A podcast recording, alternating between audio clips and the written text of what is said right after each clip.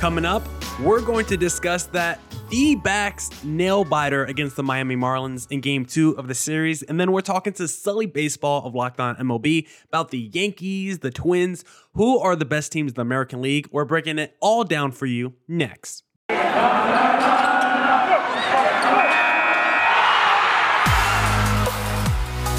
You are Locked On Diamondbacks, your daily Arizona Diamondbacks podcast, part of the Locked On Podcast Network, your team every day.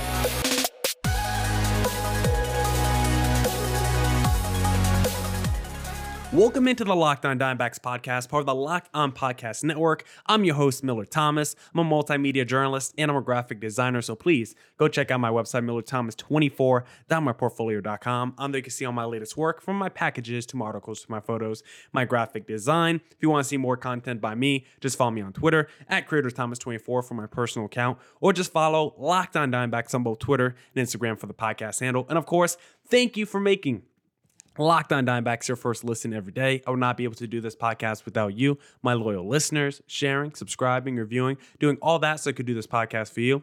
Thank you. It's free and available on all platforms, so please continue to tell your friends. And this Mother's Day, give mom something she'll treasure forever with fine jewelry from BlueNile.com. And locked on listeners, get $50 off a $500 order. Use code LOCKED ON at checkout. Now, we're going to talk to Sully Baseball about the Yankees, the Twins, just talk about the hottest teams in baseball, specifically more from the American League. We're going to be talking about that next with Sully Baseball, whether we think the Yankees are contenders or Twins are contenders. Some real fun stuff in the second segment. But before we get there, we first have to talk about game two against the Miami Marlins because this series has been very fun. I was talking about it on yesterday's pod. There's just a certain energy and mystique around these two teams, and most of it stems from Zach Allen versus Jazz Chisholm. And in game two, there was no Zach Allen, of course, on the mound because he pitched in game one and he had a fantastic start, and he's a big reason why the D backs won the first game.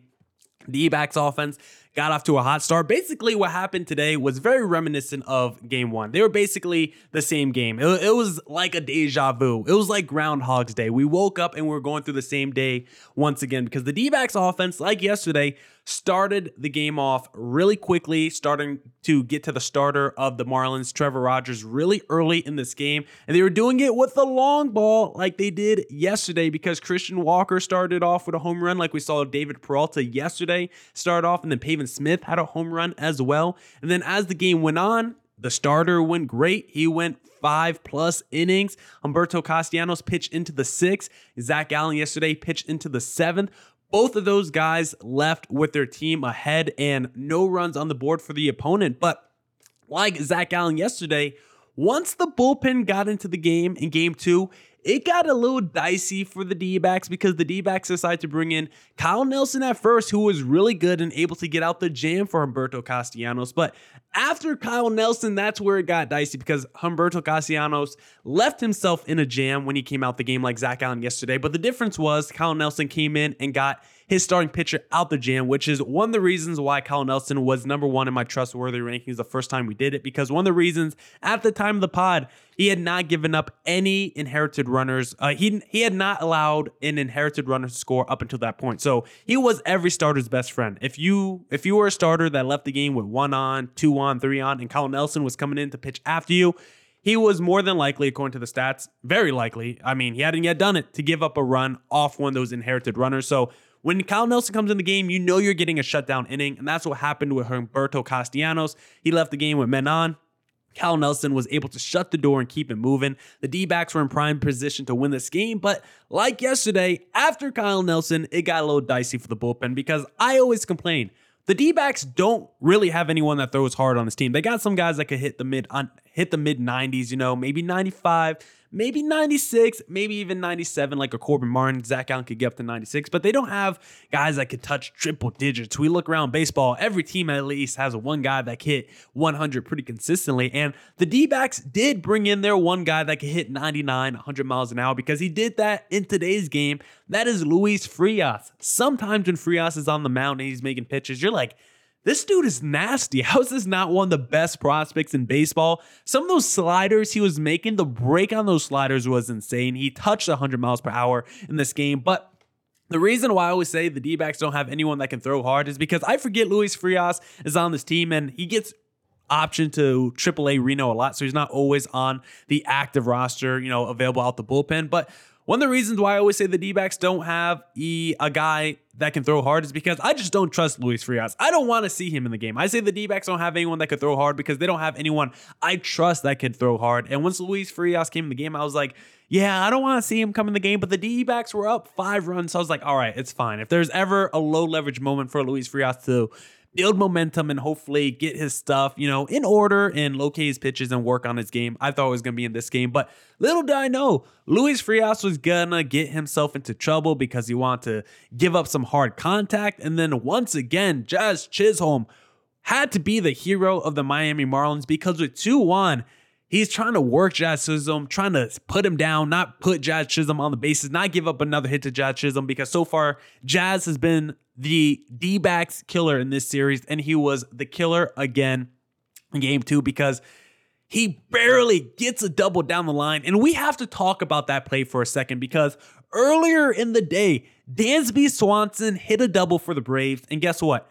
It was a foul ball. When they did the replay, it was a foul ball, but they called it fair during the game and it was a non reviewable play, so they couldn't overturn it. Somehow in this game against the D backs, Luis Frias makes the pitch. It looks like a fair ball, but the umpire calls it foul. He says foul. He makes the um what's the gesture for the foul ball. And Jazz Chisholm's like, no way, that's a fair ball. Jazz Chisholm literally doesn't even go back into the batter's box. He's like, he's not even going near first base. He's like, I at least have a double. And all the managers come out for the Marlins and the umpires get together. They talk about it. They look at the replay and they overturn the call, which is the right call. I will admit, it should have been a fair ball from the outset. But my issue is it was called a fair, it was called a foul ball. And apparently, these plays are not supposed to be reviewable. Uh, you can't challenge these plays, but somehow we were allowed to review it through replay and overturn it. I don't understand the judicial system when it came to this play because I felt like once they called it foul on the field, it should have been a foul ball. Even though it was a fair ball, since the umpire called it foul, that should have been the end of the story because we saw it in the game earlier, like I just said with Dansby Swanson, and they weren't able to overturn it. So I don't understand how that was possible this D backs game, but Luckily for the D backs, they were able to escape that inning, but it wasn't easy because after that double by Jazz, Torey Lovullo had to come out the bullpen and yell and get tossed by the umpire because he had a scream. If I'm Torey Lovullo, I'm going out there, I'm cussing out the manager, or not the manager, the umpire. And somehow baseball is the only sport where that's allowed. Your, your manager or player can just get up in the umpire's face and tell him off and mother F him all day and nothing happens. And I think Torey Lovullo in that situation needed to do that to the umpire because I don't understand how can call something foul and then overturn it. Even though I agree that they got the call right, I just don't think, I just don't agree with the process of how it went down. So I was glad to see Torey Lovullo um, get thrown out because I think that was a positive sign for his team. And maybe it rallied the troops because Brent Strom became the active manager after Torey Lovullo sat and he brought in Caleb Smith. And I was like, I tweeted out, or I was thinking about tweeting it out. I was going to tweet out, wow, Luis Frias and then Caleb Smith back to back. You're asking for trouble. And little did we know, I was right because Caleb Smith, as soon as he came in, I like I didn't want to see Luis Frias to start off come in the game, and he already came in. And then the next guy you bring in is Caleb Smith. The two guys out the bullpen, I do not want to see in that big of a moment. Two outs, two on. We have to get out the inning, and you're bringing in Caleb Smith. That is not the guy I want. And luckily, the D backs were able to get out of it Caleb Smith eventually, after giving up a single that scored two more guys, but all, all win against Luis Frias. So Caleb Smith is not Kyle Nelson. He is not shutting down innings and not allowing inherited runners to score. So he just jacked up Luis's Frias's ERA. So sorry, Luis Frias. But thankfully, Caleb Smith was able to shut down the inning. And then after Caleb Smith, Middleton came in and pitched a clean eighth. But I was scared too when he came in because the first time we saw Middleton, I was the first time we saw Middleton in that uh, in his debut, he kind of blew the game for the D-backs, and I felt like he was going to do that. So I was scared he was going to do it again because the D-backs were like, after last night's game where the where the bullpen almost blew it for the D-backs, the D-backs today were like, let's actually go with our worst relievers in a in a five nothing ball game. Let's go with our three worst relievers to see if they could blow the game. And they almost did that. They went with Luis Frias, who you can't trust. They went with Caleb Smith, who you can't trust, and Middleton, we just don't know because the sample size is too small, but he's probably growing on me just a little bit because of his um, outing today where he was able to shut down the eighth inning. And then Mantiply, of course, came in and had a shutdown nine. So the D backs were able to barely escape a nail biter of a game. The D backs starting pitcher, Humberto Castellanos, was really strong in this game. He pitched into the sixth, like I said. No earned runs, four strikeouts, a great bounce back game after his worst start of the season. And then offensively, we really didn't get a chance to talk about it, but we mentioned it briefly, but they knocked out Trevor Rogers out the game, who gave up his first two home runs of the year, gave up two home runs in this game, his first two of the season, which I already said. He was only able to pitch into the fifth inning and not make it through five like Pablo Lopez yesterday. And he gave up five earned runs. Lopez only gave up four earned runs yesterday, but Rogers was giving up some extremely hard contact. I mean, Walker on that exit velo of his home run, 107 miles per hour. Pavin Smith was also 107 miles per hour. Um, that Walker double had an average exit velocity, or did have an exit velocity of 105.5, and that double by Ketel Marte had an exit velocity of 100 miles per hour. And on the day, the fastball and changeup for Rogers had an average exit velo of 95. So D backs batters really teeing off against Rogers. A lot of hard contact. We got to see the power from Pavin Smith, who was making his homecoming. Family in the crowd. Great job by Pavin Smith, who continues to swing a really nice bat. Christian Walker, slash line is still pretty disgusting, but at least the power is there. We like to see the Ketel Marte double and RBI. Team still 2 for 11 with runners in scoring position, but at least we got to see good starting pitching. At least the offense decided to wake up today, and the bullpen was terrible, but Mantiply shut down in the ninth inning for a save, who I think should be the closer with no Mark Melancon when he's on the injured list. I trust Mantiply a lot more than I trust uh, Ian Kennedy right now. I'll probably go Kyle Nelson as my setup man too if I was the one managing this ball club, but I am not. But D backs take game two against the Miami Marlins. Jazz is trying to end the D backs uh, franchise by himself. I don't know, but Jazz is a one man wrecking crew against the D backs. If the D backs can just slow down Jazz, they have a great chance of winning this series. And I believe they just have one game left tomorrow. We got Madison Bumgarner on the mound, so that should be a fun one. We know Madison Bumgarner has some jewelry from his time with the San Fran Giants. And Speaking of jewelry, if you want to give mom a special gift for Mother's Day, you need to go to BlueNile.com because at BlueNile.com, you can celebrate all of life's special moments from creating the custom engagement ring of her dreams to gifting a classic and timeless jewelry piece, all at prices you won't find at a traditional jeweler. Whether she prefers a statement piece or everyday subtle elegance, BlueNile.com has fine jewelry options for every mom. Shop high quality classic diamond earrings, elegant tennis bracelets, or gemstone pendant necklaces. Celebrating the special women in your life? On BlueNile.com, you can easily navigate through thousands of fine jewelry options at every price point this Mother's Day. Give mom something she'll treasure forever with fine jewelry from BlueNile.com. And Locked On listeners get $50 off a $500 order. This podcast exclusive is only good through Mother's Day. Use code LOCKED ON. That's code LOCKED ON. Plus, every order is insured ships free, and arrives in discreet packaging that won't give away what's inside. Shop stress free and find your forever piece. Go to BlueNile.com today.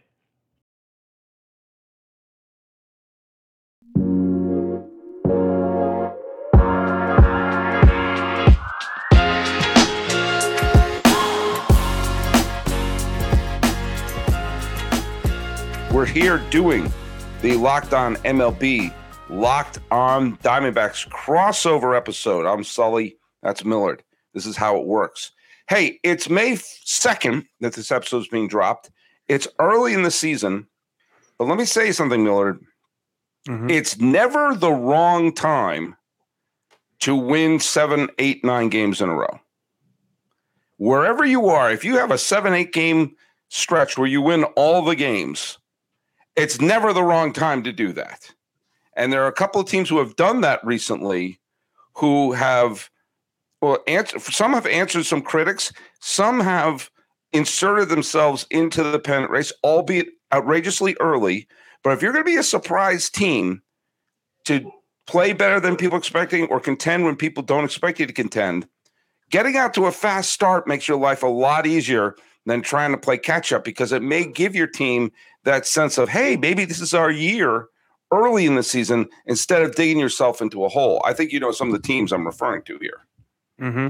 Yes, I do. I think the team that's maybe I don't know caught my eye the most, maybe maybe the most because this is a team that we've talked about a lot on this podcast, and the LA Angels are a team that's started really hot so far to start the Major League Baseball season 2022. And it's really not their pitching. We discussed last week about how they haven't had enough, starting pitching for that rotation, how it's always been the biggest weakness of that team. And I kind of contended that if this team maybe wants to make the postseason, it's to have to be through their offense. And that's what's been happening during this winning streak right now because their offense has been phenomenal. We all know about Mike Trout. Been phenomenal so far to start the season. He mm. looks back to being arguably the best player in baseball. And Ohtani really hasn't even gotten going yet. But the man who's really been hot in that Angels lineup, who's actually been even better than Mike Trout so far this season. If you look at the statistics, is Taylor mm-hmm. Ward of the Angels. I mean, he's got double digit runs, RBIs. He got as many home runs as Mike Trout. He's batting nearly 400 on the season. He's got OPS like near 1300. So, so far for that Angels team, him and Mike Trout have been phenomenal. You got Jared Walsh doing work as well. Ohtani still putting in work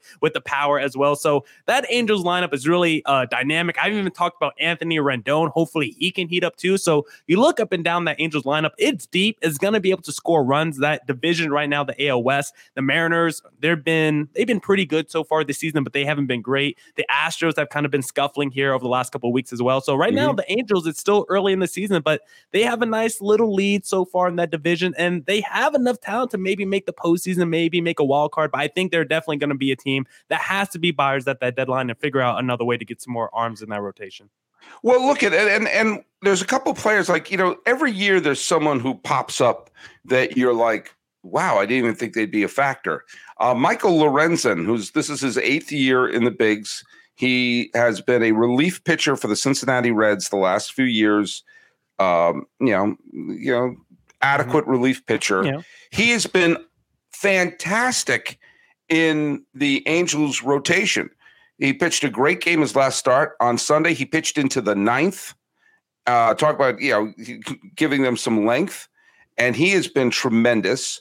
Uh, and also, uh, uh Patrick Sandoval has yeah. made three has made three starts. He hasn't let up a run yet.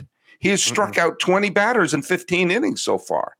Uh, you know, uh, Detmers has done has had some good starts, some bad starts. Same with Syndergaard. Uh, Ohtani had to leave the game for an injury, but it doesn't look like it's that serious, at least that far. And uh, Mike Trout got on base five times on Sunday, including a home run and a double. And, you know, if you're going to turn things around, one of the things that I really felt if this team stumbled out of the gate and there was a sense of, oh, are you kidding me? It's going to be another year where Trout has a great year and it doesn't really matter. Instead, they've come out of the gate blast him. Brandon Marsh has gotten some big hits for him. Jared Walsh has got some big hits for them. You know, Rendon is not heated up for him. If he starts to heat up, you know, Jo Adell has made some great plays for them out there. And as you mentioned, Ward uh, is, I mean, if Adell starts hitting, then the outfield of Adell, Trout, and Ward might be one of the best in the game. And, you know, again, they this could be a fast start and they could come falling back down to earth. But, you know, the the the Mariners did not have a good weekend against Miami because the Mariners jumped off to a terrific start, but now they've they're now at 12 and 10. The Astros have been scuffling. The the A's have been, you know, the A's have lost a couple of games to Cleveland, um, and the Rangers are a mess. You know, for the Angels to come up, it's important for them to take advantage of this because at least now, as they're up by a few games, these are games they don't have to make up later. Um, another team along those same lines of taking advantage. Sometimes you have to take advantage of people slumping within the division. Now, I did pick the Minnesota Twins to go to the playoffs this year. I picked them to be one of the wild card teams. You did. I li- I liked the Twins. I thought the Twins had a down year after having several very good years. Uh, right now, everybody in the Central, including the White Sox, have just stumbled, and except for Minnesota and Carlos Correa's got some big hits, and they've taken advantage of some stupid Detroit defense in some of the games that they had against the Twins, against uh, Detroit. I do want to make one plea to both the Minnesota Twins and to the Toronto Blue Jays. Powder blue uniforms are road uniforms. Wow. sometimes when you this is not this is no small thing, especially if you go to a restaurant or a bar and they have the TV up there and you're trying to figure out the highlight.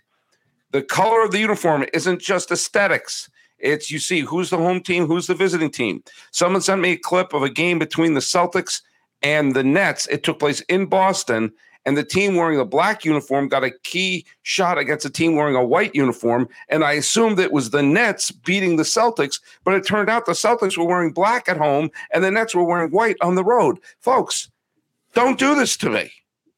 Man, don't do this to confused. me. Sully's getting confused out here, y'all. I'm nearly 50. You can't confuse me. Uh, you could confuse me very easily. So if you powder blues road, okay? Road. I'm like, why are they walking off? They're the road team. No, wait, they're the home team wearing powder blue. Stop it. Just yeah, th- stop it. And powder and powder blues are probably the most popular jersey in sports. I know everyone loves the San Diego Chargers or I guess LA Chargers uh, powder blue uniform. So uh, and the and the Royals road. have pretty nice road road and love road. the Royals blue, right? You gotta love those road. Blues. Road, yes, all right. On the road. road, but Minnesota, all right. But Minnesota has jumped out to that fast lead. And I think they are a talented team. And hey, don't forget to check out built.com if you want your own built bar package because built bar is the best tasting protein bar because it's low calorie, it's low sugar, it's high protein, it's high fiber, it's great for that keto diet. It's covered in 100% real chocolate, soft and easy to chew. The reason why I love Built Bar is because it tricks me. I think that I'm eating a candy bar when in, when in reality, I'm actually eating a protein bar and I have a dangerous sweet tooth, but I'm trying to work out every day. So that's why Built Bar is the perfect bar for me. And the best bar out there, I think, has to be the Puff, which is protein infused with marshmallow, fluffy, delicious, absolutely amazing. And if you want your own Built Bar, just go to built.com. Use promo code LOCK15 for 15% off your next order. Promo code LOCK15 for 15% off at built.com. And thank you for making Locked On Diamondbacks your first listen every day. For your next listen, check out the Locked On Now podcast, recaps of MLB games with analysis from our local experts, taking fans through the season like no other network, free and available wherever you get your podcasts.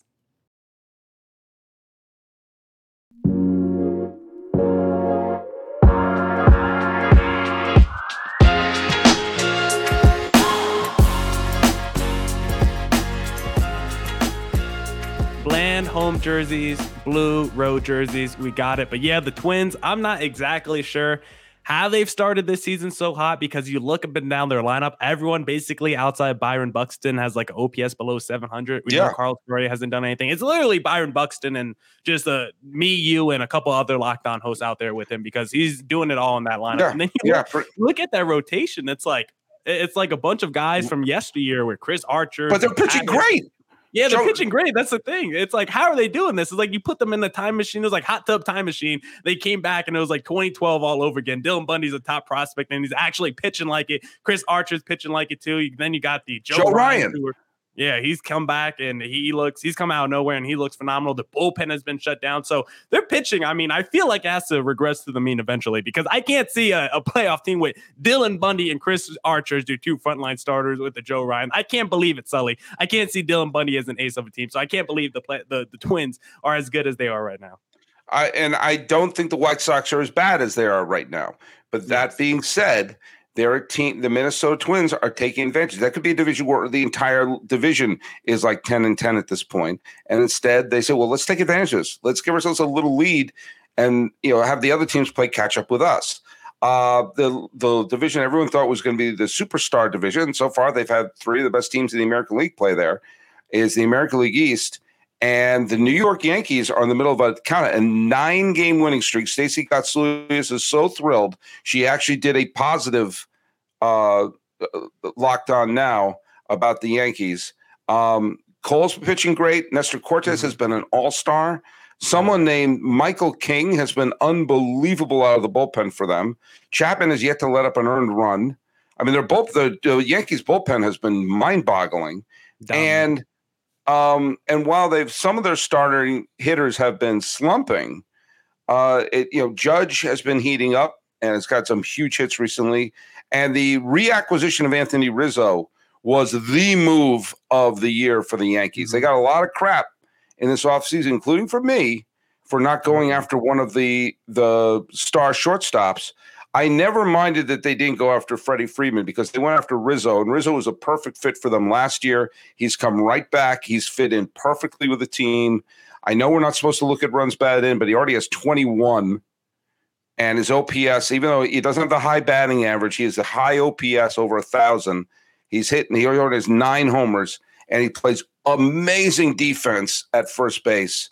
The, uh, the Rizzo and Judge are the two MVPs of this team so far, and they're getting a quality year out of Aaron Hicks in center field. So even though they're getting nothing from Joey Gallo and slumping Josh Donaldson um, and Gleyber Torres, it looks a little bit lost. And Hig- Yeah. Hig- Kyle Higgy Seo, I can't remember his Shio, their, their catcher.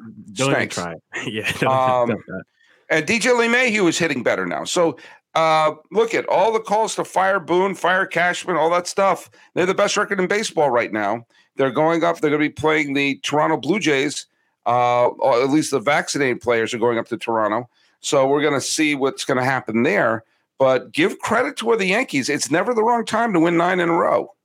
Yeah, and before the season in our preseason pods, I said they were going to miss the postseason. I was talking more in my heart than my head, just because I hate the Yankees. I didn't want them to make the postseason. I probably would have picked them if I went with my head. And so far, they've looked really good so far this season. They're kind of Minnesota Minnesota Twins s because that offense. You look up and up and down their lineup once again. It's just basically Judge and Rizzo, and I'm still one that cares about the traditional stats. I still care.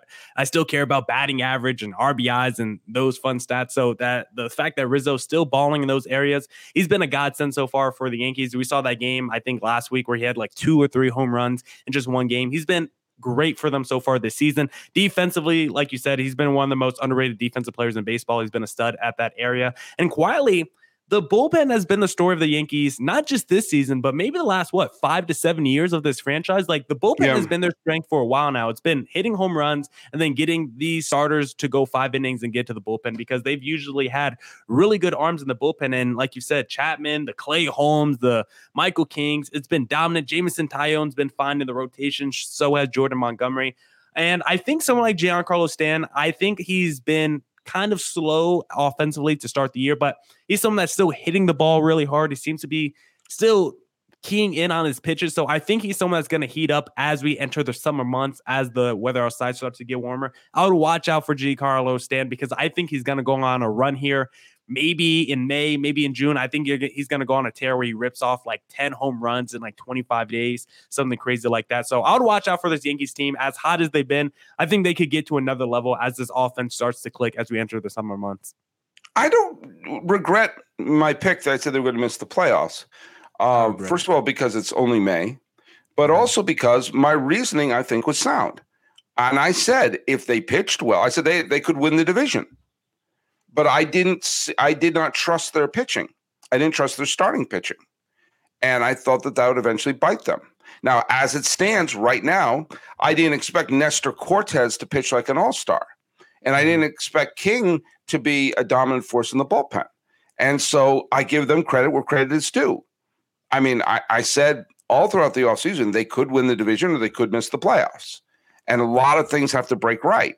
And in the first month of the season, a lot of things, some things have broken horribly wrong, but their pitching staff has made up for it. And as Stacy said in one of her episodes, they're winning games this year that they would have lost last year. They lost a lot of dumb games last year, which cost them home field advantage in the division series, uh, the uh, a wild card game. But also, they lost games to Baltimore last year. Lost they they you know they wound up having a winning record against Baltimore, but it was really tight, and they lost a couple of key series to Baltimore, and they haven't been doing that. And so the fact that and and Gerrit Cole is back to being Gerrit Cole again.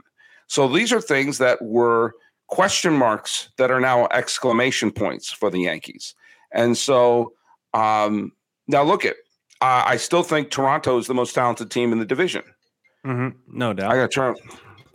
In fact, that's that was uh, that was Yankee headquarters calling me up right now, Oh, saying I can't believe you're praising us. But you know, look at you can't you can't put them down. They're the best record in baseball right now.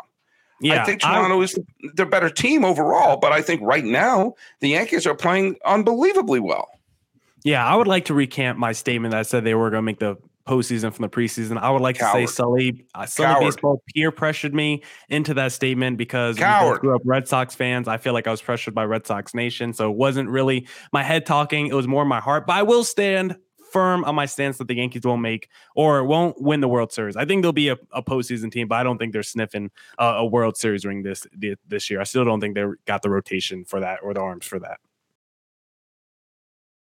for this edition of the Locked On Diamondbacks podcast. Thank you to everyone who tuned into today's pod. Come back tomorrow for more Diamondbacks news coverage and insight. We'll wrap up the series against the Miami Marlins. Then we got part three with Sully Baseball, wrapping up our conversation about how starters are used in modern baseball. So it's going to be a jam packed pod as always. So Thank you for making Locked On Diamondbacks your first listen every day. Go make Locked On MLB with my pal Sully your second listen of the day. And as always, stay safe, stay healthy. Deuces!